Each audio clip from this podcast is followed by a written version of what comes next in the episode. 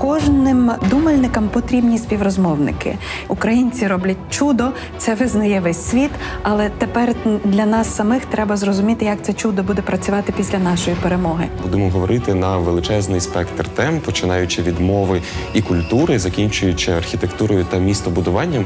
Будемо пробувати зрозуміти, які відповіді або щонайменше які чіткі питання має отримати Україна одразу після перемоги. І я переконана, що ці спокійні тихі розмови із е, дібраними співрозмовниками дозволяють нам мислити вголос, мислити краще, знаходити точніші слова. Це Ірина Старовойт, мене звуть Володимир Біглов, і у нас для вас є плани на завтра. Коли утворювався Європейський Союз, то було проголошено, що він стоятиме на трьох опорах, на трьох китах: демократія, солідарність, субсидіарність. З демократією і зараз все здається в порядку. От з солідарністю, особливо з субсидіарністю, виникали все більші проблеми. Мені сподобалося е, той момент, коли ми обговорили оцю родинність Європи, тому що той приклад, який сьогодні показують українці і українки, може надихати. Можливо, не уряди, можливо, не інституції, але звичайних європейців та європейок справді я би хотів ще наголосити на інші речі, на зауваження, яке Володимир е, висловив до Тетяни. Не можна говорити українці та європейці, можна говорити українці та інші європейці. Українці та інші європейці стоятимуть поруч і дійдуть до своєї великої перемоги. Сьогодні в цих м'яких фотелях у нас Тетяна Огаркова і Володимир Єрмоленко, подружжя з броварів, як вони пожартували самі про себе, багатодітна родина з броварів. Тетяна літературознавиця, викладачка Києво-Могилянської академії і співавторка культ подкасту. Володимир філософ, аналітик і також співзасновник і співавтор культ подкасту. Так що в нас в гостях подкаст у подкасту. І моє перше питання до вас буде з ходу таке: ми вже багато місяців люди зі здертою шкірою. На високочолих панелях у великих міжнародних інтерв'ю вас напевно часто запитують про те, що треба знати, що треба розуміти про Україну, чого європейці раніше не добачали. Чи можете ви сформулювати вже зараз для себе з цього тривалого досвіду самопояснення Explaining Ukraine, е, що залишається непроникним і неперекладним зараз для західноєвропейського дискурсу? Я думаю, дійсно, ми стикнулися з проблемою про те, щоб пояснити, хто такі українці і чого вони хочуть. Тому що ми всі дуже добре пам'ятаємо початок цієї війни, і для нас було дуже неприємним сюрпризом. Я думаю, це всі відчули.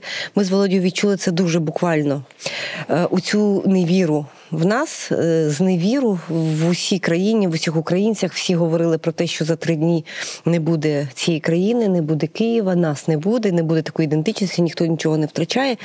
І я пам'ятаю е, свій шок від цього. Я пам'ятаю, тому що ми з Володю постійно включалися в іноземні медіа, міжнародні медіа, які нам ставили запитання, як ми почуваємося. І це було такі, знаєте, питання звернені до до жертви. Да? Тобто, як їм було цікаво знати, як почуває себе людина, яка розуміє, що в неї ось ось заберуть все, що становило її життя. І водночас було для нас було сюрпризом, тому що нам то здавалося, що ми є.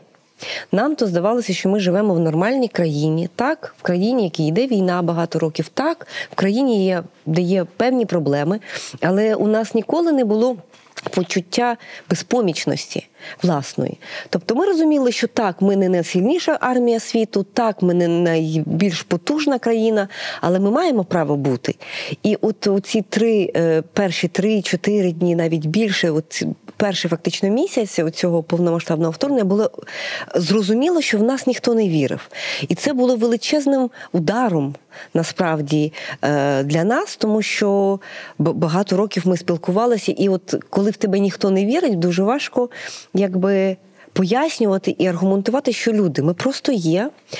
З нами все буде добре. Так буде дуже важко. Насправді буде важко, тому що це є нерівна боротьба. Да? Це є боротьба країни, яка сильніша е, з точки зору військового еквіпменту. Да? Це країна, яка сильніша навіть з точки зору своєї пропаганди. Це країна, яку бояться досі. Ми зараз на сьомому, восьмому місяці війни, і щодня, щодня ми маємо ці розмови з міжнародними медіа. І мені щодня, наприклад, доводиться пояснювати, що, що Росії не треба боятися. І що це не треба боятися, тому що е, ми бачимо наскільки багато ілюзорного, фейкового і віртуального в цьому образі Росії. І от е, чого не бачили, да, от до, до, вашого питання, чого не бачили іноземці? Вони не бачать в нас сили і не бачать в нас е, наскільки багато цієї сили, і, і, і вона пов'язана з тим, що у нас немає вибору. Ми хочемо жити, значить ми будемо боротися. Якось так. Ну і вони не бачать сили, тому що вони в собі не бачать сили. Оце головне. Тобто вони бояться говорити про власну силу. Європейці, не американці. Європейці бояться говорити.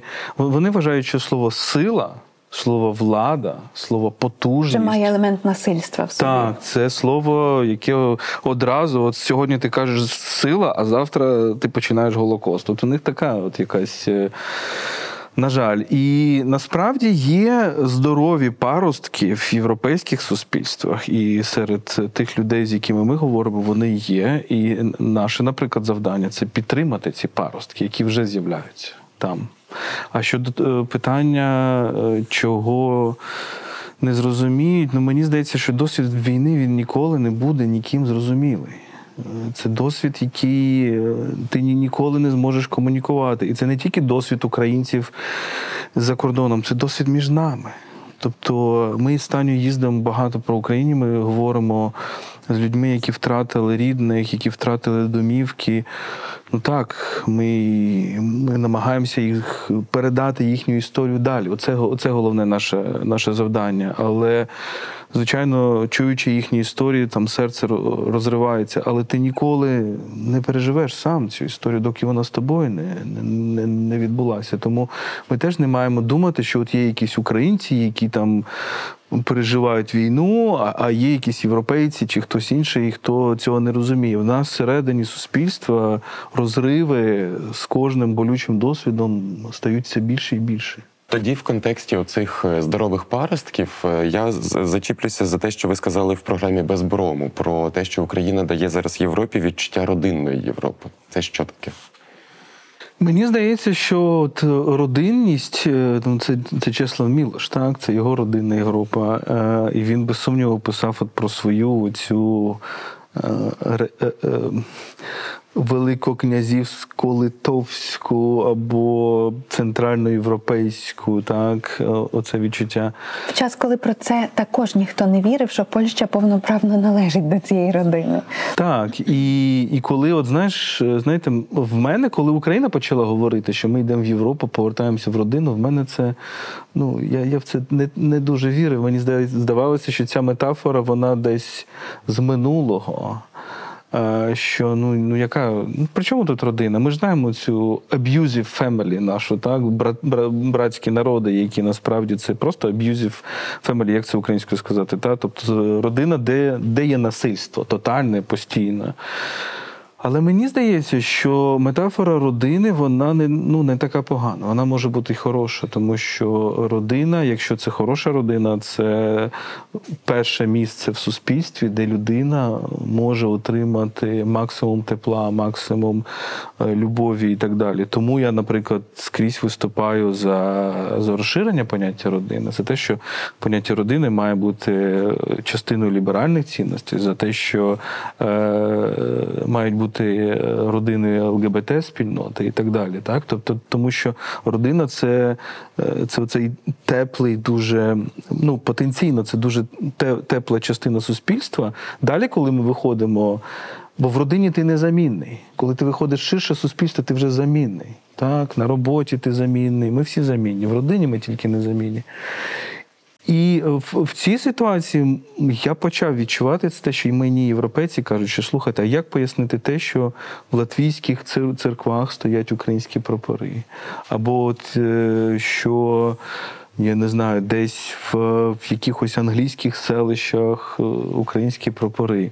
У них там британських прапорів немає. Чому вітання Слава Україні стало нормальним вітанням? Тому що ми їм теж даємо це відчуття родини, е, спільноти. Тому що якщо ми тлумачимо Європу як шлях деталі більше до індивідуалізму, цінностей самовираження і так далі, це шлях в нікуди. Тому що люди. Люди це не тільки індивіди, люди це також істоти, які живуть в родинах, в групах, в спільнотах. менших і більших. Так, це правда. І якщо б ми подумали, один з таких дуже важливих, ну мені здається, навіть ключових моментів були та перша ніч, перший день, перша ніч, коли Польща відкрила кордони, і коли вони сказали, ми ваш глибокий тил. І вже пізніше президент Польщі, виступаючи у Верховній Раді, сказав: Ми не сприймаємо українок і українців як біженок. Ми кажемо, це наші сусіди, це наші друзі, це наша родина, сказав він. Слухайте, а я можливо, це надто наївно і юнацько, але мені здається, що Україна справді має всі шанси принести щось нове е, до Європи, щось неспростовне. Я от згадую нещодавно берлінський фотограф був у Львові, і ми там пили каву. і Він каже: Я дивуюся, ми всі дивуємося з того, як креативно ви проводите мітинги на підтримку України в Берліні. І ти думаєш, ну. Та ми загалом все креативно проводимо. В нас там майдан за плечима. Потім ти згадуєш, е, е, що інші журналісти запитують: а чому ви кажете після перемоги, а не коли все це закінчиться? І теж не зрозуміло, звідки воно. Давайте поговоримо про те. Ну очевидно, що ми переможемо. Невідомо коли і невідомо якою ціною. Очевидно, що ми вже є в ну не, не учнями, як ви сказали в одній розмові, не учителями, але рівними у Європі. Як Україна, яку нову барву, який новий, я не знаю, шейп Україна внесе в Європу? Ну, мені здається, що світ дуже сильно зміниться після нашої перемоги. Так, ми віримо в нашу перемогу, і теж велике питання, якою ціною вона нам е, ми її отримуємо, і скільки це про- протримається. Але дійсно, до речі, європейці, західні європейці дуже бояться слова перемога. Досі бояться, так? І не один раз доводилося говорити про те, що давайте уявимо собі світ, де Україна перемогла. Не просто там Росія не програла, не просто ми не дали агресору там реалізувати його плани, а от просто і чітко Україна перемогла. Так, тобто, це- очевидно, це змін. Це буде Україна буде очолювати список країн е, переможниць. Це буде абсолютно інший світ. Що ми можемо привнести в Європу? Мені здається, що дуже часто, на жаль, і от Володя про це дуже багато теж говорить, можливо, навіть більше, ніж я, да, про те, що ми дуже часто почали сприймати Європу, Європа сама себе сприймає. От ми спілкуємося з європейцями дуже багато. І вони дуже часто для них Європа це десь там. Тобто це не тут у нас, тобто це не у нас тут в Берліні, це не у нас тут в Парижі. Європа це в Брюсселі. Європа це синонім якоїсь бюрократії. Це, е, це не нова ідея. Ми багато це обговорювали. Е, Це якісь правила, це якраз бюрократія, це якась нездатність, відсутність якоїсь вітальності, якоїсь сили, якоїсь родини насправді, да? якісь абстрактні правила. І е, от якось оце роздвоєння постійно, да? е, на те, що Європа це там, а ось ми тут. Та? Європа від нас постійно щось хоче, вона постійно нам щось нав'язує, та? якісь правила. Мені здається, що у України. Яка ну ми всі дуже добре пам'ятаємо історію Євромайдан. Да, оці я пам'ятаю, постійно був подив європейських наших друзів, журналістів, які приїжджали, бачили таку величезну кількість європейських е, прапорів в Києві. Вони дивувалися. Ми настільки звикли для нас очевидно, що цей прапор це символ, да, знову ж таки, цієї європейської родини, да, це європейських цінностей, свободи, так, права бути тим, ким ти є, і так далі. Для них, типу, ви боретесь за свободу, але вішаєте у себе прапор. е, Бюрократичний, от розумієте, Е, от те, що ми не щитуємо, а для них це було чітко. Чому навіщо ви в цих якби бюрократів з Брюсселю от з цим прапором вмираєте? Ми вішаємо оду радості. Да. Це частина нашої життєстійкості. Так, І це да. також розрив з безпреділом, з тим вічним безпреділом, Да. який каже, нема ніяких правил. От я захочу і цю шахівницю змахну зі столу. До речі, ви знаєте, що вода радості гімн України це одна і та сама мелодія. Dun dun da dun dun dun dun dun da da da da da da da da da da da da da dun dun da dun da da da da da dun da da da da da da da da da на після Після цього піаніно. Марла можна заспівати на мотив «Ради радості з легкістю. Да, тому от просто закінчу думку, що насправді Ага. що буде після перемоги? Після перемоги, ну мені це очевидно. От зараз е, цими днями е, була зустріч у Празі нового європейської політичної спільноти. Так, якби нова ідея. Ми ще насправді не знаємо контури, якби як вони це бачать, але ми розуміємо, що є е, прагнення, принаймні. Таке слово реформувати, воно дуже технічне, але насправді змінити, да, вдихнути якесь нове життя в цю ідею Європи. Мені видається, що якщо буде перемога, вона буде, то Україна стане драйвером нової Європи. Насправді не Європи бюрократичної, не Європи цих правил, е, не Європи там формальних там членств і так далі. А е, це буде країна, яка показала, що насправді є готовність. Вона була готова ризикувати всім життям. Да? Життям заради цієї ідеї. І цей приклад да, України ціле, цілого народу, який готовий ризикувати своїм власним життям для того, щоб відстояти свою свободу. Ну тобто, це, це глибинно європейська ідея. Вона буде дуже хорошим прикладом. Да? Тобто, що про те, що Європа це не просто про. про про якісь правила і бюрократію, а це про щось інше. І мені видається, що ми маємо всі шанси, і ми станемо лідерами ну, Європи, оновленої Європи після завершення війни. Дякую за слово оновлення, і воно для мене теж буде ключовим в нашому наступному блоці розмови. Е, Коли я чую про відбудову і відновлення. Мене насторожують ці слова, тому що вони мені здаються ключем до минулого, і вони мені здаються формулою «сделай, як было». Ми знаємо, що як было уже не буде, але з іншого боку, особисто мене не може це не тішити, що воно не буде так, як було. Ми, наприклад, не знаємо, як виглядатиме світ без токсичних російських грошей, які вони вливали в усі можливі щілини і під всіма можливими приводами.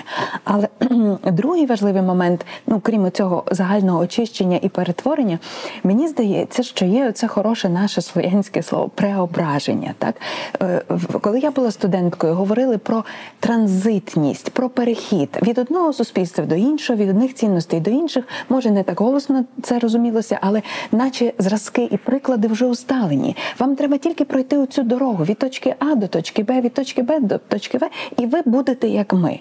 В результаті сталося щось дуже інше за ці 25 років, які я свідомо пам'ятаю, тому що не тільки ми проходили свій шлях, але очевидно і західні європейці, і центральні європейці проходили свій шлях. Це були досить різні і складні дороги. За цей час хтось уже вийшов з Євросоюзу, хтось хоче звідти вийти. Натомість українці весь цей час мусили для себе по-своєму перевинаходити і себе, і оцю свою формулу Європи. Може, в цьому теж є певний ключ нерозуміння, що ми є в цій постійній динаміці, і у нас є запит на життєстійкість. І ідея Європи для нас, як мені здається, є також якорем цієї життєстійкості.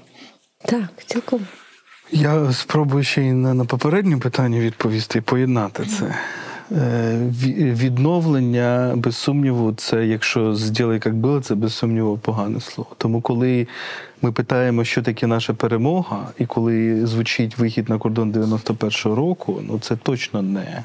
Не формула перемоги. Якщо це вихід на кордон 91-го року з неоавторитарним режимом, який може бути так після перемоги, з, е, з е, корупційними судами, з, з, е, з жахливою освітою, з відсутністю хороших університетів, ну і так далі, і так далі, то що це буде тоді? Це, це, це не буде те суспільство, якого ми прагнемо. Ми маємо розуміти, що цей поняття транзиту, про який ти говориш, воно ж це ж хибно зрозумілий дух 89-го року. Грубо кажучи, 80-й рік, який був зрозумілий не через Гавела. е, І Хартію 77, і Гельсінський рух, і так далі, а через Фукуяму. Тобто е, е, кінець історії, майбутнє зрозуміло, залишається тільки оцей транзит. Так? Такі люди, як Гавел, дуже добре розуміли, що є проблеми в західних суспільствах так само, і в цій формулі е, капіталістичній є, є, є проблема. От тому е, і от я нещодавно був у Братиславі на кілька днів, і там теж прекрасні люди. Е, е, Мілан Шимичка, Марта Шимичкова. І вони мені дуже дуже цікаву річ сказали. Вони сказали, що коли вони вступали в цей європейський контекст, їх питали: Окей, а хто ви такі? Та що ви, що ви нам приносите? І вони кажуть, так ми хочемо бути такі, як ви. І це була дуже розчаровуюча відповідь для західних європейців. І це виявилося дуже розчаровуюча відповідь для Центральної Європи. І саме тому ми маємо зараз колапс Центральної Європи. Ідеї цієї кундрівської центральної Європи її просто не існує. Чому? Тому що ну ти не можеш копіювати іншого. Ти не можеш імітувати іншого. Це неможливо ніколи. Тому ми маємо зараз думати про те, якою є нова Україна і що ми принесемо цю Європу. І в мене є кілька тез. Перше, Україна це у нас є унікальна здатність синтезу традиції і модерності. Це те, що зараз іде розкол по всьому світу на цих лініях. Тобто вам Америка розколота на, на, на цьому, Франція розколота на цьому, Брекзіт розколений, Британія на цьому, Польща розколота на цьому. Я вважаю, що ми маємо випрацьовувати в собі модель, і в нас є це в культурі. Я завжди кажу, що наш романтизм традиційно модерністичний. Кирило Мефодіївці, Тарас і так далі. Наш модернізм традиційно традиціоналістсько-модерністичний, тому інакше у нас не було б лісової пісні Тіні забутих предків Стефаника і так далі. Наш авангард традиціоналістсько-модерністичний, наша музика зараз така. Від Дахі Брахі до онуки, Го Ей і так далі. І Мар'яни Садовської, яку я бачив кілька днів тому у них на фестивалі. І це дуже важливо. Е, Тепер ми маємо зробити наступний крок. Що значить поєднати традицію і модерність в глобальному сенсі?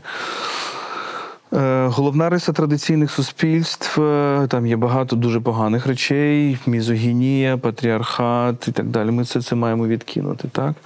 Але є е, позитивна річ це прагнення жити в діалозі з природою, в гармонії. Ну, можливо, не досконалій гармонії, але природа сприймається як суб'єкт, а не об'єкт. Що принесла модернізація? Людина почала ставитися до природи як до об'єкта інструмента. Як до ресурсу. Як до ресурсу, куди ми маємо рухатися в 21 столітті? Ми повертаємо природу як суб'єкта. Е, І, і тому це екофілософія. Вчора ми говорили, Філіп Сенс говорив про екоцид як важливе правове поняття для міжнародного права. Це дуже важлива тема. Е, Я говорю про е, розширення поняття гідності на, на природу, так, на, на, на живий природний світ. І мені здається, Україна з нашою ботанічною зоологічною культурою, з нашим акцентом на ну, вся наша культура народна, вона така, вона і, і, і не тільки наша, звичайно. Всі культури, які, можливо, запізнилися з модернізацією, але почали на цю модернізацію відповідати скоріше не в 18 столітті в епоху просвітництва, а в 19-му, коли це одночасно був пошук корінь. І це мені здається дуже цікавий процес. Ми це маємо використати як ресурс.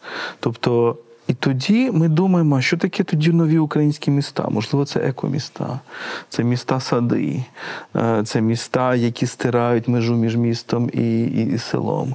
Яке одне з наших най, найтрагічніших подій нашій історії індустріалізація, яка призвела до голодомору. Тобто, оцей, оцей момент стрибка в модерність, наша історія показує, що це був злочинний момент.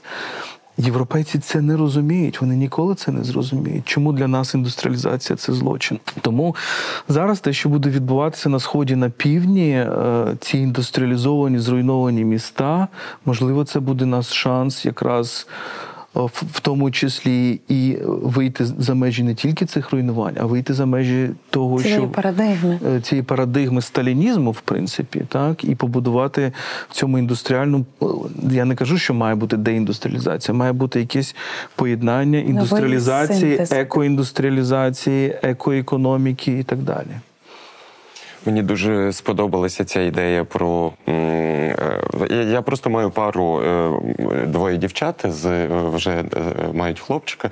Я про них завжди кажу, що в травні вони святять пасочку, а потім їдуть до Києва на прайд. Тому у них, у них, у них ці цінності традиційні і модерні дуже поєднуються. І я би ще хотів додати, от Так само, як ми сьогодні зовсім по-іншому чуємо червону калину або дивимося на кобзаря чи того самого сковороду. Можливо, Україна е, відіграє таку от роль, що європейці і європейки, які. Скажімо, є старими та, та, та давніми європейцями, вони по-іншому подивляться на свою ж Європу, коли, Укра... е, коли Україна стане таким тригером для цього іншого погляду.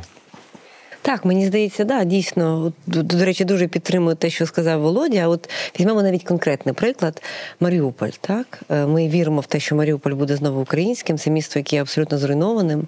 Так, місто, яке ми пам'ятаємо, як все таки дуже так індустріалізоване місто. Але що нам заважає уявити? Ми зараз мріємо. Так? Ми мріємо про майбутнє, якого ще немає тут. Але уявімо собі Маріуполь як порт, да, в якому будуть е, якісь е, я не знаю, ферми, які будуть вирощувати да, якісь морепродукти, наприклад. Да? І водночас дуже багато да, зелені, так, і там Азовсталь, да, водночас. Тобто, дійсно, оцей стрибок. Через індустріалізацію до постіндустріального суспільства, да, до якихось високих it технологій які не обов'язково пов'язані з такою е, жорсткою індустріалізацією, тому що ми пам'ятаємо, що Україна, да, економіка великою мірою ґрунтується на, на експорті там, сировини і так далі, метали і так далі, але можна перейти через це. Да? Тобто, можливо, е, якби це і бу, це є шанс насправді на повоєнну зміну.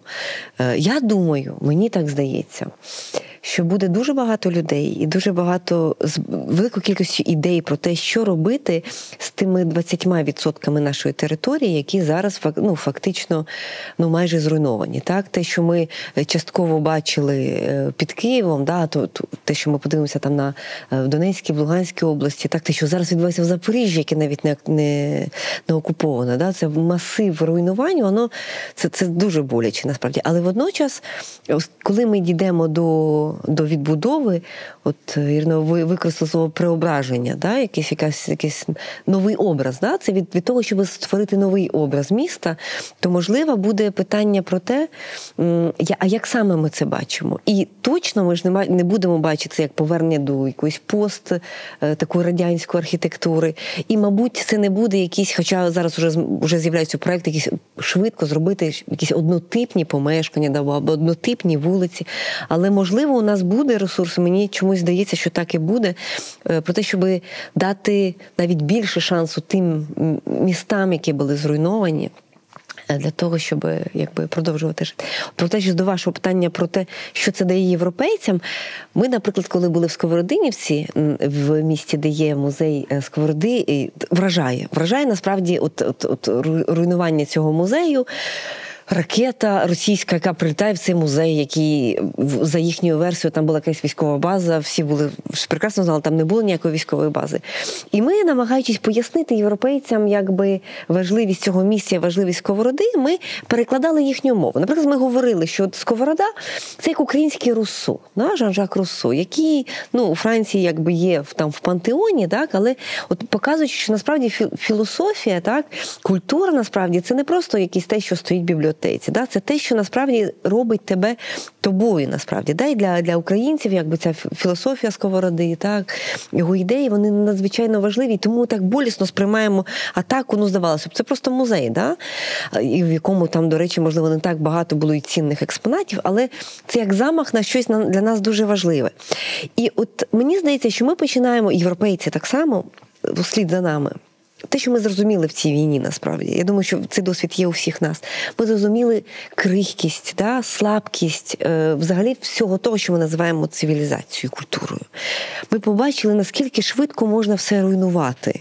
Да, починаючи від ну, якихось повсякденних побутових речей, пам'ятаємо всі перші дні, коли там за, за, за, за, за лічені години зникає можливість кудись поїхати, тому що немає палива, да, як швидко зникає готівка, як швидко закриваються школи, дитячі садочки, як швидко закривається все, все, все, все, все те, що тво- творить матерію нашого життя. Як швидко там все перестає мати значення. Да? Що от війна це такий насправді досвід, який ставить під питання існування взагалі всієї цивілізації, да?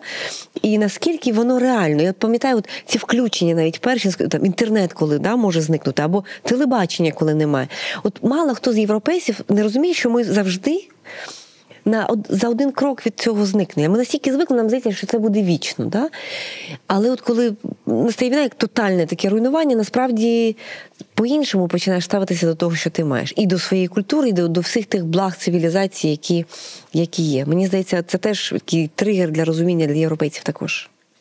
Ну, при тому, що інтелектуали європейці давно це передбачили. Я пам'ятаю есей Емберто Еко середні віки вже почалися, де він показує, як цивілізація просто за кілька днів зникає. Або мій улюблений роман Жозе Сарамаго Сліпота, так який показує, що досить нам втратити лише одну нашу особливість, здатність бачити, і ми стаємо варварами. Ну просто ми зараз ці дистопії переживаємо, на жаль, на, своєму досвіді. І нас ще чекає дуже багато. От, наприклад, Харків. е, Вразливе зараз місто не тільки тому, що там обстріли постійні і.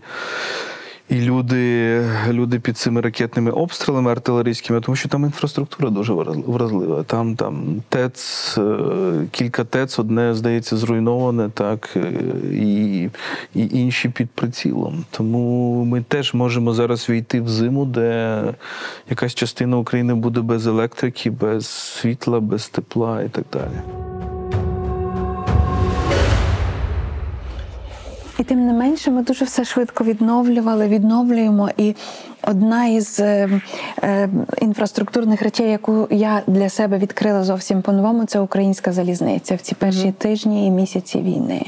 І я думаю, що для е, власне західних партнерів залізниці це також було позитивним шоком, що вони втримались. Бо, як ви кажете, матерію життя треба було підтримувати і пов'язувати тих, хто хоче виїхати, з тим, куди можна виїхати, і щоб доставити вчасно все, що потрібно доставити. А рятувальники, рятувальники, А медики, які в нас від пандемії вже працюють в такому От режимі. швидка реакція. Буквально вчора в німецькій пресі була стаття. У них зараз бастують е, залізна, дорога, працівники залізної дороги, і е, абсолютно паралізована, якби оце це сполучення залізнодорожне. І статті, які з'являються в пресі, вони кажуть, в Україні під час війни залізниця є більш надійною ніж у нас в Німеччині, тому що те саме у Франції зараз е, останніми днями, навіть уже тижнями, відбуваються страйки людей, які працюють на нафтопереробних.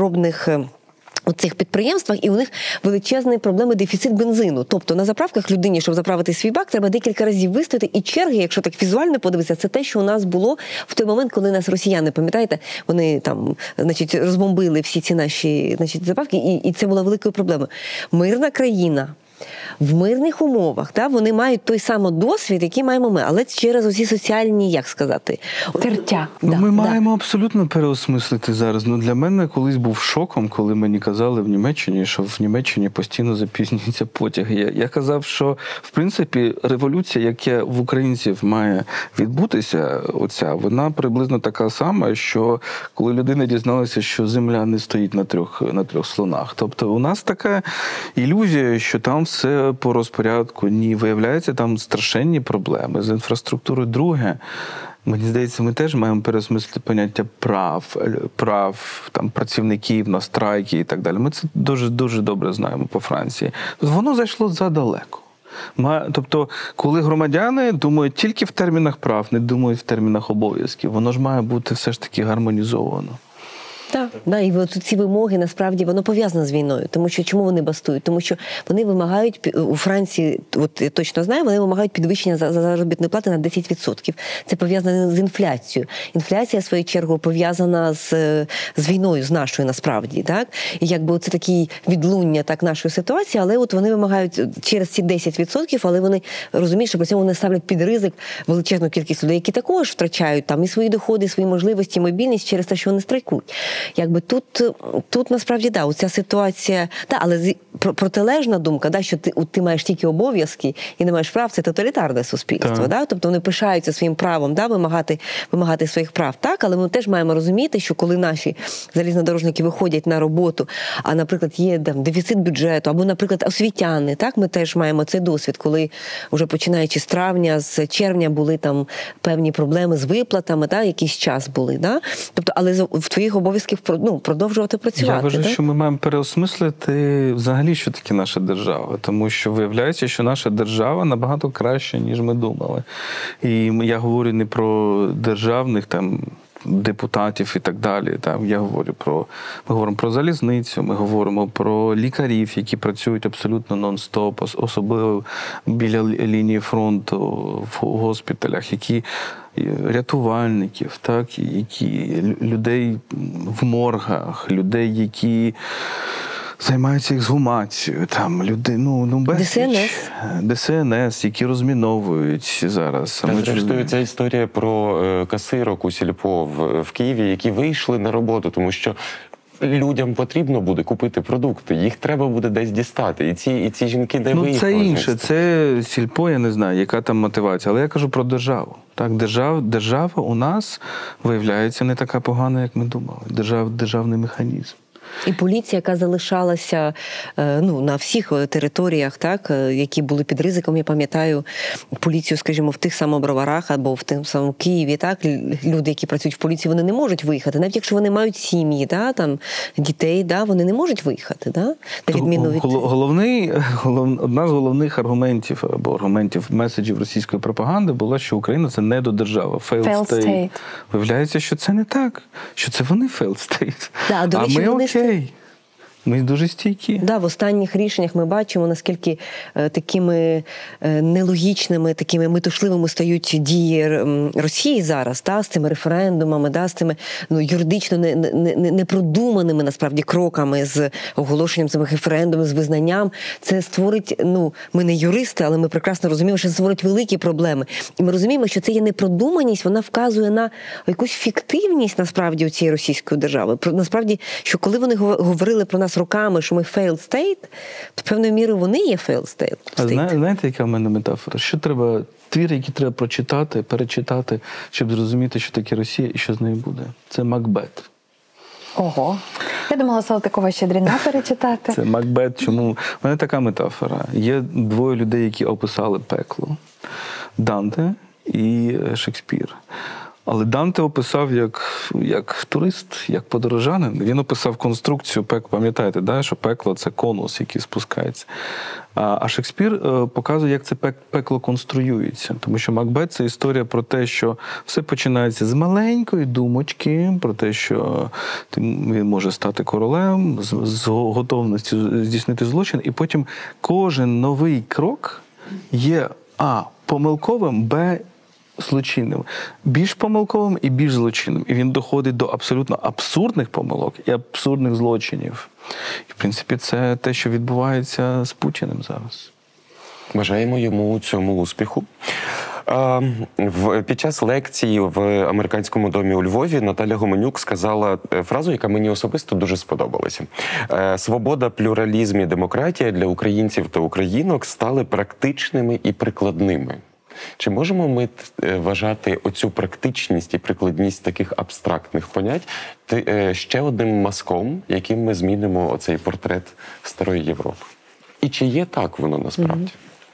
Ну так, без сумніву. Тобто Україна це завжди було дуже множинне суспільство, і навіть наші хвороби е, вони є висловленням, вираженням цієї засадничої. Позитивної цінності цієї плюральності, цього е, цієї постійної конкуренції, е, солідарної конкуренції, можна сказати. Навіть наша олігархія жахливе, мерзенне явище, але порівняно з тим, що з Росією, Білорусі, де фактично КГБ і постсавок задавили цю олігархію, у нас оце фактично у нас побудувалася феодальна система, але феодальна система не треба її недооцінювати, тому що поняття права, прав, воно виникає передусім в феодалізмі, воно виникає в 12-13 столітті. Е, і воно не виникає з французької революції з Жан-Жаком Руссо. Воно має дуже глибокі коріння. Тому мені здається, оця і, і цей плюралізм, е, він же ж він показує себе через там реформу місцевого самоврядування, і він показує себе в цій війні. Е, Роль, яку відіграють не тільки там мери міст чи губернатор, а роль, яку відіграють старости сіл. Ми багато теж об'їздили зруйновані села навколо Києва і, і не тільки. І кожного разу ми бачимо одне і те саме. Ми говоримо зі старостою, який не виїхав з села. І ми питаємо. Чому ви думали виїхати? Село окуповане. 80% виїхали, він залишається. І вони нам повторюють одне і те саме. З Наталкою ми теж говорили про це, вона підтверджує це, що я не можу залишити своїх людей, я не можу залишити свій народ. Є історії трагічні, наприклад, в Мотижині е, Ольга Сухенко, так, вбита разом із сім'єю, вбита за кілька днів насправді до звільнення. Тобто це точно були якісь ЧВК, Вагнер і так далі. Ну це, це, це точно було вже як помста якась, так? Мені здається, да, от е, плюральність, демократія та множинність. Е, От український досвід, який дає якусь живе, органічну якусь форму для цих речей. Коли ми говоримо навіть про наші недоліки, да, от на нашу здатність, наприклад, е, сперечатися з приводу усього, да, от в соцмережах, яка би не була хороша новина, яка ну навіть там Нобелівська премія миру, да, будь-яка, будь-яка, це відразу викликає величезну кількість опіній, е, значить, е, позицій з, приводу цього питання. Оця здатність наша постійно перетворювати от соціальне життя в таку класу дискутора. Да? От ми всі дискутуємо. Ми, ми ніколи не погоджуємося на 100%. У нас завжди є відтінки. Да? От є таке певне живе джерело в цьому, коли над нами сміялися. Під час Майдану, ну росіяни точно сміялися, да? Оця, ну, ми можна, да, це таке народне, да? люди вийшли там на площу, да? але це теж якась така жива, органічна форма демократії. Ми є народом, який не забув про те, що демократія це не просто про те, що там є парламент, є депутати, є вибори, на які треба ходити. Зверніть увагу на е, в Європі на парламентських виборах вже дуже багато років, навіть десятиліть, явка дуже мінімальна. Да? Тому що насправді ніхто в це не це такі відчужені форми, відчужені форми е, твоєї особистої е, якби участі в громадському житті. От українці і тут від росіян нас прірва відділяє. Теж явка невелика нам У нас від, да, але у нас же ж, коли, коли мова йде про те, щоб щось вийти і зробити, у нас же ж немає проблеми дефіциту людей, які не бояться ну якби е, ну і вийти, і брати участь е, в цих речах фізично, не просто там дописом, навіть не, не просто дописами фільм. Тому мені здається, ця органічна форма якби участі. В суспільному житті вона є, є в Україні. Вона до речі, дуже вигідно відрізняє від, від європейців. Тобто, це від не інших європейців. від інших теж європейців. Так, так. Тобто, ця здатність і і наша впевненість в тому, що ми маємо, маємо, маємо право, право на це. Тому мені здається, що от в Україні є ця от жива матерія, і знову ж таки, війна. Війна нас насправді мені здається, це один з факторів, який нас врятував в перші оці дуже ризикові тижні, тижні місяці, тому що це природа влади у нас інша. У нас природа влади не така, що ось хтось сказав, що ми робимо, та? і тоді всі починають як по вертикалі, значить, виконувати ці накази. Та? Коли почалася війна, всі пам'ятаємо ці перші дні, люди почали самоорганізовуватися, в тому числі. Да? Ніхто не казав, що всі мають зараз по спискам іти воєнкомат. Люди пішли. Ніхто не сказав, що треба організовуватися там. Тобто люди розуміють от частину свого часу, свого, свого ресурсу, вони мають приділяти на спільне. Щось. І от це конкретна форма, і це також врятувало, в тому числі там і Київ якоюсь мірою. Да? І коли пам'ятаєш, ми їхали вже в кінці першого тижня, ми їхали. З Києва на, е, на Хмельниччину, і ми бачили, що кожне, кожне село зробило е, свій блокпост, свою тероборону. Там у них були свої, значить, люди, які за це відповідають. Тобто, я не думаю, що їм там Зеленський позвонив і сказав, що ви маєте це зробити. Оця здатність самоорганізовуватися, вона, е, звісно, подеколи породжує хаос. Та? Але з іншого боку, вона і дозволяє нам виживати насправді. Але є одна негативна. Ну, багато, Багато. Та, давайте відверто говорити про суспільство. Суспільство ніколи не є ідеальним. Так, ми теж не маємо себе ідеалізувати. І коли я думаю про Європу, я вчора це теж на, на- на конференції, на форумі говорив. Європа будується на двох стовпах: це етика агори і етика агону. Етика античня, да, давньогрецька. Етика агори це ринок. Так, ти приходиш, ти обмінюєшся товарами, ти обмінюєшся ідеями, ти обмінюєшся емоціями. Це обмін. Я тобі, ти мені. І ідея е, позитивної суми. Так? Кожен із нас виграє через те, що ти приходиш на ринок. Так? Ну, ніхто з нас не програє. Етика агону це етика, е, е, це етика боротьби, це етика. ем, Одного переможця. одного переможця, так? Ти або пере, е, програєш, або програв. І є дуже важливе поняття слави, тому що слава, і для українців воно теж дуже важливо. Слава це те, що ти можеш отримати, навіть коли ти ну, нібито програв. коли тебе вбивають. Так? Це теж дуже важливий елемент, який робить з етики агону, теж не зовсім гру з нульової суми, а щось інше. Tell my story, каже Гамлет, так? Так. Е, І от мені здається, що здорове суспільство воно е, е, має гармонізувати ці два, тому що проблема європейських, західноєвропейських суспільств, що вони після Другої світової війни сказали, агон нам не потрібен. Нам нема з ким боротися, нам нема з ким битися. Ми охопимо, ми обнімемо все зло на світі. Ми, ми з ним вступимо в діалог, в нескінченну комунікацію, і воно просто розімліє в наших обіймах і в нашому діалозі. І це ключові позиції, передусім німецької філософії, Юрген Габермас і так далі. Е, і зараз вони зайшли в тупік, в глухий кут, тому що е, в певний момент ти розумієш, ти не можеш ані уникнути зла, ані поїхати іншою дорогою, ані вступити з ним в діалог і його переконати. Ти не можеш з ним бути на ринку. Цей ринок зараз бомблять, е, і тоді потрібен агон. А, але з іншого, тобто етика воїна, яка компенсує цю етику буржуа. Але з іншого боку, якщо ми будуємо суспільство тільки на етиці воїна, ми, це війна всіх проти всіх. І у нас е, в Україні є такий ризик. І це теж завжди у нас було описано. Це було описано Кулішем в Чорній Раді, це в принципі було описано і Тарасом, мені здається, в Гайдамаках. Ми можемо та- також цей твір ось так прочитати. От тому ми маємо розуміти, що, е, що, що має бути ці два стовпи. А ми інколи так в наших дискусіях ми вважаємо, що ближній твій ворог твій. У нас збита оптика. Ми в критичних ситуаціях у нас е, е, ринок, так а в мирних ситуаціях ми воюємо між собою. Я думаю, що просто треба змі... просто треба змінити парадигму. Так, є таке, да. Але дійсно, я тут е, Володю би абсолютно підтримала у цієї точки зору, що дійсно, е, коли ми дивимося зсередини європейських суспільств, це, це уникання насильства, уникання ідеї про те, що воювати потрібно.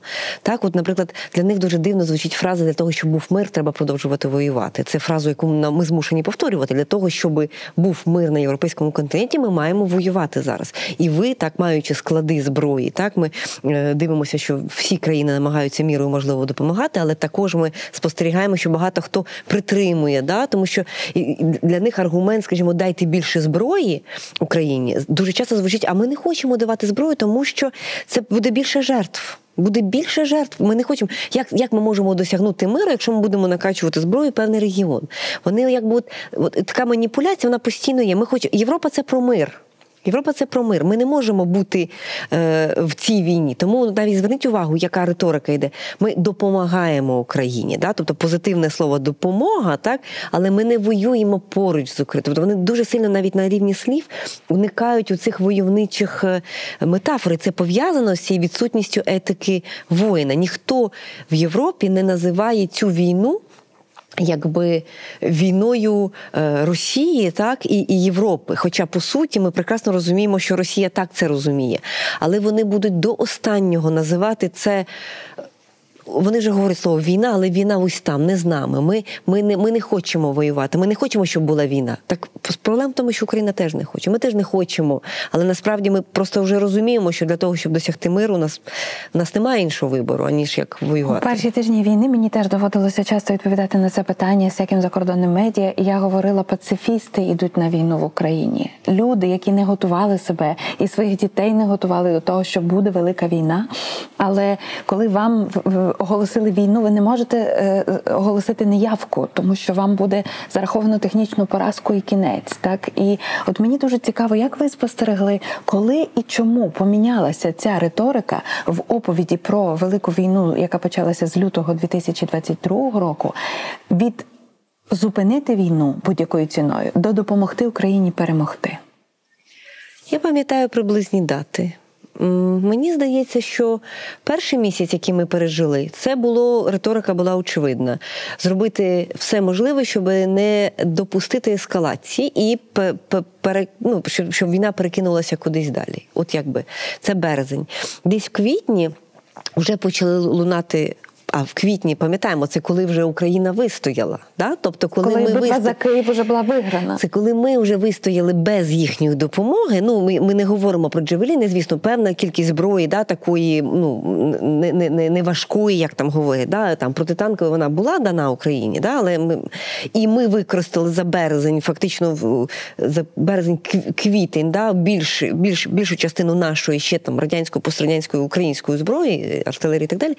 І вони побачили, що Україна вистояла. Тобто нам треба було спочатку вистояти, щоб вони в нас повірили. Тобто вони нами насправді на початку ризикували. Ну як, от те, що я почала, вони не вірили абсолютно в нас, тому не хотіли давати зброю. Але коли ми побачили, що вони можемо вистояти на своїх ногах, навіть при тому, що вже був окупований Херсон, да, там наближалися до Маріуполя. Маріуполь вже в принципі да, ну, був уже приречений, да, він був отой. Тобто ми розуміли, що велику кількість якби, на півдні ми втратили. Ми просувалися в Луганській області, да, готувалися до цього масованого наступу на Луганську, який завершився там Донецьком, Северодонецьком і Лисичанськом.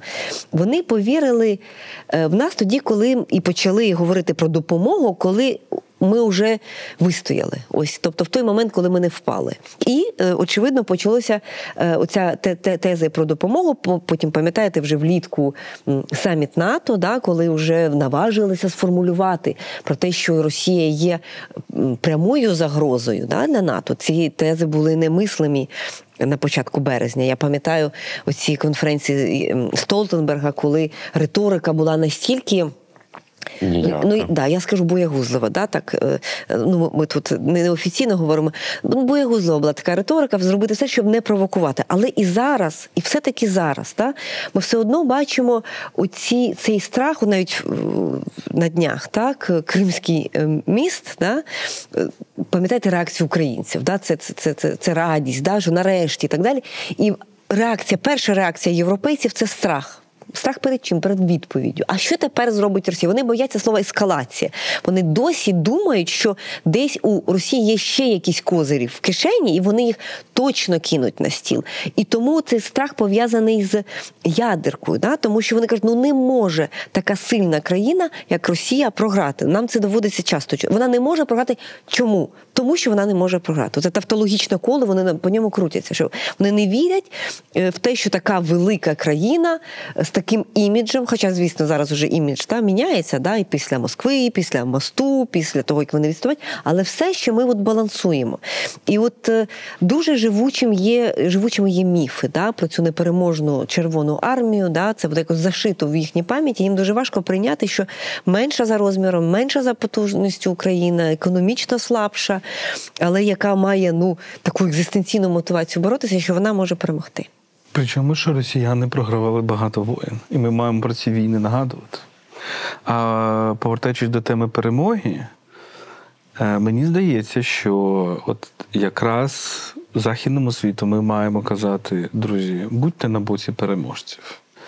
І ця риторика вона дуже важлива, тому що західний світ не вірить в себе. Бо навіть не тільки через те, що Китай, велика економічна потуга, але тому, що вони розуміють, що вони програли всі останні війни.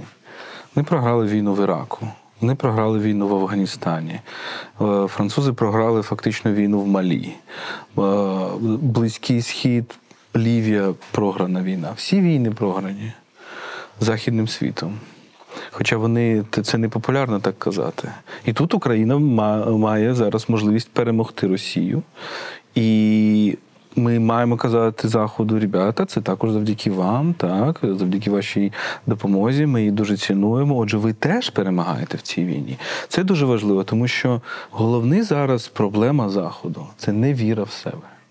Оце критичне мислення, воно зайшло настільки далеко, що воно перетворилося в тотальну невіру в себе. І мені здається, українці зараз дають віру. Ми повертаємо в Європу і в Америку віру. В мене таке питання. Е, Тетяна на одній з дискусій у Харкові сказала, що зараз нас слухають, тому через літературу ми можемо сказати і не обов'язково про війну. І Володимир в одній з розмов сказав, що ми маємо право говорити світу про світ, а не тільки про себе розповідати. Давайте спробуємо подумати в час, коли нас чують, що світу про світ ми можемо або мусимо сказати. Ну, перше, е, що я вже говорив про цю традицію і модерність, мені здається, що це дуже важливий, е, важливий меседж. Друге, це те, що українці мають продовження першого, українці мають вступити в дискусію про екологію. Тому що головна проблема все ж таки світу це екологія зміни клімату. Е, І українці мають тут щось сказати. Я постійно говорю, що подивіться на наших дисидентів на таку фігуру, як Микола Руденко. Микола Руденко був в топі української там спілки письменників комуністичної партії, і поволі, поволі він ішов по е, шляху дисидентства, і він почав критикувати марксизм. І головна його теза полягала в тому, що е, додана вартість створюється не людською працею, як думав Маркс. А А- визискуванням природи. Так, а, а перед ним думали, е, думали е, британські політекономісти, так, е, Адам Сміт і так далі. А створюється природу сонцем. Сонце це головне творіння доданої вартості. А що зараз не так? Ми розуміємо, що вся енергія, вона так чи інакше йде від сонця. Вся енергія вона йде через рослин, через тварин і так далі. І так далі. Так? Зрештою, та енергія, яку ми видобуваємо, е, корисні копалини, це, це колишнє життя, яке жило завдяки екології, завдяки сонцю. Це дуже цікаво. Я нещодавно е, з Тімом з Тімоті Снайдером записував подкаст. І у нього дуже класна метафора про те, що ми за кілька десятиліть використали всю енергію колишнього життя, яке накопичилося мільйони років. Так. Е, Отже, шлях до переосмислення, так, до використання енергії природи, сонячної енергії і до нових технологій, які будуть створювати цю енергію, імітуючи певною мірою сонячний синтез, так, це шлях до майбутнього. І в нашій традиції це є. Це є такої людини, як Микола Руденко, як- якого сприймали тоді як божевільного. Так? А виявляється, що він пішов на кілька кроків вперед е, в своїй критиці марксизму, коли на Заході критикували марксизм е, там, через ці неомарксисти, через якусь там критику поняття класу. Ну тобто, так, це зрозуміло, але Руденко пішов на кілька кроків вперед. Тому це важливо. Друга, друга теза все ж таки пов'язана з цією тезою про протистояння і про воїнів і так далі. Е, Світ 21 століття все ж таки не буде єдиним. Він буде дуже поляризованим. Росіяни хочуть перетворити його на, на, на двополярний. У них це не вийде. Світ не, не хоче бути двополярним, тому що Індія і Китай не будуть в одному кошику, вони теж між собою будуть протистояти. Отже, е, нас буде. Великі для нас питання це Америка Європа чи збережуть свою єдність, чи вони будуть теж різними полюсами. Е, І Україна зараз вона показує так, якщо цей світ буде поляризованим, то ми маємо повернути свій лексикон поняття сили, поняття е, боротьби за вплив. Е, Поняття експансії, що європейцям дуже складно, дуже тяжко, але експансії не територіальної, а експансії Цінностей. культури, експансії цінностей, експансії економіки і так далі. І так далі. Інакше ми інакше Європа не виживе. Інакше Європа перетвориться на просто на музей, куди будуть приїжджати китайські туристи, і все. Мені здається, це дуже важливий, е, важливий меседж. Е, Третє, я би сказав, що все ж таки це їжа. Їжа. Ви бачите зараз, якщо Україну ми забираємо з карти світу, частина світу буде голодати. Бідніша частина світу. І це буде, і це буде збільшуватися. І, і, і ця проблема буде збільшувати більша кількість людей у містах, більша потреба в їжі, більша потреба в ефективному аграрному секторі. Отже, повертаючись до моєї першої думки, ми не можемо казати, що аграрний сектор це символ відсталості, а індустрія це символ майбутнього і так далі. Це все буде спливати, е, сплавлюватися. І тут е, дуже важлива ця, ця тема е, харчування, їжі, екології і так далі. Харчової безпеки також там. Я би ще тут додала абсолютно правильні, да, абсолютно погоджуюся з тим, що сказав Ти Володя. маєш не погодитися. В ті, в ті, в ті моменти, які задачі, поки нас чують, що нам треба сказати. Мені здається, що от це унікальна насправді можливість для України показати, що усі попередні уявлення, так, ваші уявлення такі дещо там зарозумілі геополітичні, так, вони можуть бути хибними. І що дуже важлива роль особистості, людини, спільноти, е, маленьку, маленьку, да, відносно маленьку, великого, великого народу, да, яким є українська нація, да, що ніколи е, битва не є програною, поки ви її не програли, поки ви не погодилися на те, що ви будете її програвати. Оця здатність, яку Потроху втратили європейські суспільства. Оце перекон- переконання самих себе в тому, що ми слабкі, воно зайшло дійсно занадто далеко. Ми занадто слабкі. Американці допомагають українцям, вони там вирішують щось цією війною. Ми нічого не можемо. Ми пацифісти, ми безсильні. Оце, оце навіть захоплення певне своїм безсиллям, да? якби оця війна, да, і приклад України дає можливість переосмислити. У нас ну, з точки зору раціональності геополітичного розкладів було дуже мало шансів, але ми показуємо, ну от показуємо, що коли ти да, битва. Да, е, якби нерівних сил, да, і коли кожен на своєму місці все-таки не погоджується з поразкою, це може переграти всю історію. І оця ну такий героїчний, да, так пафосно, да, героїчний такий етос українців, да, мені здається, що він може ну, надихнути європейців також, тому що вони теж мають це, це, це минуле, і оця тиранія е, каяття, да, про яку свого часу так дуже виразно писав Брюкнер. Брюкнер, да, якби час цим закінчувати. Да? Дійсно, минуле воно не просте, воно дуже часто там злочинне, колоніальне і так далі. Але е, роль кожної людини, да, от маленької спільноти, вона важлива насправді. І ми можемо дійсно, і це повернення е, якби віри в себе, навіть не стільки сила, віри в себе, воно дуже важливе, дуже Якби потрібне мене європейцям. спитали, в чому секрет, в чому інгредієнт цього неймовірного успіху останніх місяців, я би все-таки сказала, що це особистий героїзм професіоналів. Українці виявилися здатними на цей особистий героїзм, але не заради лише себе і свого власного порятунку, що теж дуже цікаво. І я собі думала, може, це вже в мене такий магніт спрацьовує, але я цього року новими очима подивилась на Аушвіц. І оглядаючи е, ці галереї з фотографіями в'язнів, я себе запитала. Вони не так дивляться на мене. Це не є погляд приречених людей. Це не є е, е, погляд людей, які знають, що їх чекає страшна і абсолютно незаслужена смерть. І я спитала екскурсовода, що це може значити. І пані не, не була готова мені відповісти. Але потім я зустрілася із заступником директора Аушвіцу з наукової роботи. І він сказав: ви попали в десятку. Я застав ще живим цього фотографа Аушвіца. І я поставив йому те саме запитання, бо це було моє враження, коли я переглядав сотні цих знимків. Як так? Чому вони дивляться таким відкритим і впевненим поглядом? Що ви з ними робили? І фотограф Аушвіца сказав: Я бачив цих людей по 5 хвилин в своєму житті. Деяких з них я потім вже ніколи не побачив живими.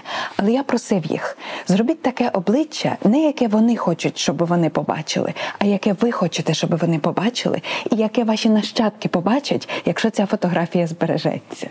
І я думаю, що в цьому справді щось ну тут щось таке про глибинний подвиг, який людина може зробити в цьому стрибку над прірвою. І я думаю, що українців теж ми маємо розуміти і шанувати як оцих людей у стрибку над прірвою, які майже зробили це зусилля, і їм треба ще трішечки допомогти. З тамтого боку треба подати руку і схопити вчасно. Так, але з іншого боку, мені здається, ми теж е, маємо ну. Героїзація це дуже важливо, але ми маємо розуміти, що війна це, це бруд, це жах, це, це руйнування, це. Ми Це не маємо, мені здається, да, це. Е, е, Тут з літературою, наприклад, тут е, в мене така метафора, я не знаю, чи ти погодишся, що літ... да, згадала про Аушвіц, там крутиться ця фраза Адорно. У мене трішки інша фраза, що література про війну це, це е, блюзнірство і обов'язок водночас. Е, Тому що ніколи слова, звичайно, вони не виражать е, болю, трагедії і так далі. Але з іншого боку, ми маємо обов'язок говорити так, про це.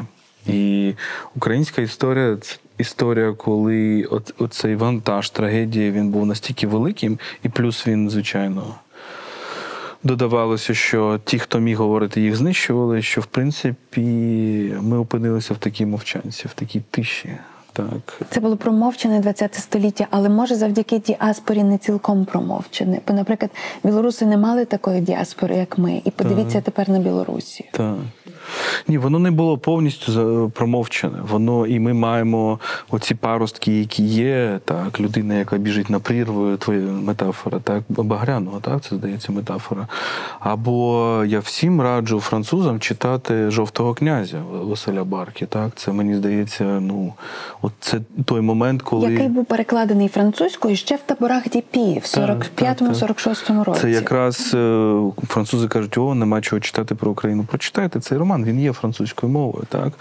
І це теж як з якого болю народжуються ці слова, так, цей роман про голодомор. Але тобто мені здається, от є оця проблема трішки нашого медійного простору, і е, от ми щойно обговорювали так, всі вчора там раділи через Кримський міст. Але з того з тієї інформації, яку ми маємо, ми розуміємо, що е, це була людина, яка пішла на смерть в, в, в автівці, в цій, в цій вантажівці. Тобто, е, і, і ми, ми, я не знаю, чи ми дізнаємося про її історію колись. Я сподіваюся, що ми колись дізнаємося, так? Коли після перемоги, після того, як коли можна буде, буде про це говорити, а можливо і раніше, я сподіваюся, так? Тому за кожною цією перемогою стоїть, стоїть дуже великі страждання, дуже великий біль і дуже велика втрата сенсу. І от, от якраз от, от цей момент, так, от це тому, на чому я наполягаю, да, що от який урок це дає е, партнерам, да, європейцям і американцям теж, да, що люди здатні. Да, ми не знаємо, чи це правда, але ну дійсно говорять про те, що це можливо була українська людина, яка абсолютно свідомо пішла на таку смерть. Ми не можемо це підтвердити, але уявіть собі, е, як себе відчувають умовно кажучи, якісь американські генерали, які прекрасно розуміли, що можна було там дати атакамса, да? або там не знаю, якусь іншу зброю, яка би зробила той самий ефект, але без оцього е, Надзусилля. надзусилля. І ми їм показуємо, от в цьому конкретному випадку, знову ж таки, ми не знаємо, як ну є певні певна інформація. Якщо це так, я думаю, що вони на все своє життя запам'ятають. Да? Тому що якщо в них є така зброя, вони і ми не просто ми її просили, її просять там на найвищому рівні, і вони її не дали. Да? Якщо це дійсно так, це їм показує, що українці досягають своєї мети, навіть якщо їм не простягнули руку, розумієте, вони все одно досягають, але такою страшною ціною. Мені здається, що це буде дуже хороший урок для, для партнерів і загалом для Європи і для Америки також. Час на бліц. Моє питання таке: Е, ми часто можемо почути, як казав Кіплінг, е, або китайська приказка, або що. Давайте сформулюємо одне речення, яке мусить бути, от е, а, а в Україні кажуть. Е, Що саме має бути таким повсякденним, е, завченим ще зі школи, родом з України? Кон- Контраспем давня українська приказка. Чудово, дякую. Я хотіла сказати те саме. Добре, ну давайте Треба, треба на великому державному гербі це написати. Для мене дуже важлива книжка Ukrainian Histories and Stories Україна в історіях та оповідях. Скажімо, напевно, назрів час на е, таку книгу номер два. Що, що буде інакшим в цій, в якщо буде ця друга едиція? Що в ній буде принципово інакшим? Там точно буде набагато більше жінок, тому що в першій е, там десь здається д- третина тільки жінок-авторок. Е, І це була помилка моя. Е, Бо зараз дуже для мене дуже важливий жіночий голос. Е, Мені здається, він, він якийсь особливий, е, він дуже важливий. Можливо, важливіший і за чоловічий. Хоча я не, хочу розділяти, але е, важливий. Е, мені здається, я би все ж таки побудував книжку як, як можливо, такий опитувальник, так? який спроба відповісти на одні й ті самі питання з боку різних авторів і авторок. Якщо буде така друга книжка, то мені здається, там мають бути, ну, окрім жінок, там мають бути люди з таким пограничним досвідом, яких має бути там більше. Той досвід, який е, поставити собі завдання, дати можливість говорити тим, хто дуже мало, можливо, це вміє. Меншу міру вміє, але який має той досвід, якого не мають, ем, скажімо, інтелектуали, історики, дослідники, спробувати досягнути ось якоїсь такої граничної автентичності, тому що цим ми цікаві, цим ми важливі. Які у вас були плани на 24 лютого? Е, Які у нас були плани? У нас мав бути звичайний день. Ми мали відвести дітей в садочок, е, старшого відправити в школу. І я пам'ятаю свою першу думку, що боже мой, це ж не буде, не буде танців сьогодні у Яринки. І я пам'ятаю, що саме це мене просто в сльози загнало, як ми збиралися піти на, на заняття з танцями. І я думаю, цього всього е, тепер не буде. Чи спостерігаєте ви, що Україна зараз є також каталізатором нової щирості у дипломатії, у е, політиці, в економіці? Що ми е, якимось чином знімаємо подвійні стандарти, котрі функціонували десятиліттями, і про які не можна було як про слона в кімнаті ані говорити, ані деконструювати? Так, так. Я наведу один приклад. Був такий фільм про французького президента Еммануеля Макрона. Е, про те, як він е, це був фільм, який був задуманий е, ну, до війни, насправді, і там дуже багато про перший місяць війни. І там Ізабель Дюму, е, це колишня по- по- посол Франції в Україні, описується її візит в Києві вже навесні влітку. І вона заходить в посольство, і вона бачить свого кухаря свого кухаря, з яким вона е, знайома була, і коли були обстріли Києва, вона йому телефонувала, і він їй каже, що от зараз біля мого будинку впала ракета. І там такі кадри в цьому фільмі. Вона просто бачить цього кухаря, вона йде до нього, і вона плаче, його обнімає. Да? Ну, здавалося б, просто людина з її команди. І тут я зрозуміла, що це, це, це, це певний зв'язок. Да? І європейці, європейські дипломати, да? це не просто люди футляри, да? Це також люди. Да? І коли вони бачать, от якби е, ну, людський вимір цих всіх ситуацій, вони теж е, ну, починають переживати це дещо по-іншому. Я би звернув увагу, на- наприклад, на те, що відбувається в Брюсселі, на таку людину, як Урсула фон дер Ляєн, яка є прикладом такого абсолютно нетипового європейського бюрократа. І коли вона нещодавно ви- ви- виступала в присутності наш- нашої першої леді, е, дуже цікавий був, мені здається, вираз. Знаєш, інколи, коли ти приходиш до людей, які там дуже складно говорити з людьми, які пережили набагато більше, ніж ти або страждань, або ризику і так далі. І інколи ти підходиш до них з таким, в тебе таке обличчя, ой, як ми спів- співчуваємо і так далі.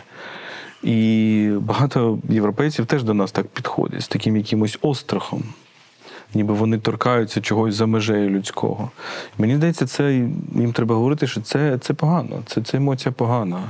А от у, у Урсули була добра емоція. Е, Вона, вона показувала, що вона всім своїм виглядом показувала, що ми тепер е, в спільній упряжці. Так? Ми тепер, я, я, я теж стаю з тобою в е, я теж в цей човен встрибнула і теж я теж взяла весло. Оце, оце мені здається важливо. От коли це з'являється, не те, що а, привіт, ой, як вам погано, на тобі кусочок хліба і все. Тримайтесь. Денег не буде, ну ви держитесь. А от коли е, я, я з тобою в, це, в цей човен стрибаю сам, теж це дуже важливо, мені здається. Я для себе це підсумовую новою фразою Тримайся за мене. І якщо ми здатні сказати один одному Тримайся за мене, в тому числі між країнами, тоді в цих країн є солідарність і є майбутнє. Ну що ж, е, рекомендуємо підписатися на культ подкаст і слухати та поширювати серед друзів та подруг з інших країн подкаст Explaining Ukraine. Також дякуємо за підписку на YouTube канал Томи, де в 30-те вийшла програма Плани на завтра. Сьогодні про мрії, про Україну і про те, як Україна змінить Європу. Ми спілкувалися з Тетяною Огарковою, Володимиром Єрмоленком, Іриною Старовойт і мене звуть Володимир Біглов. Всім дуже дякуємо.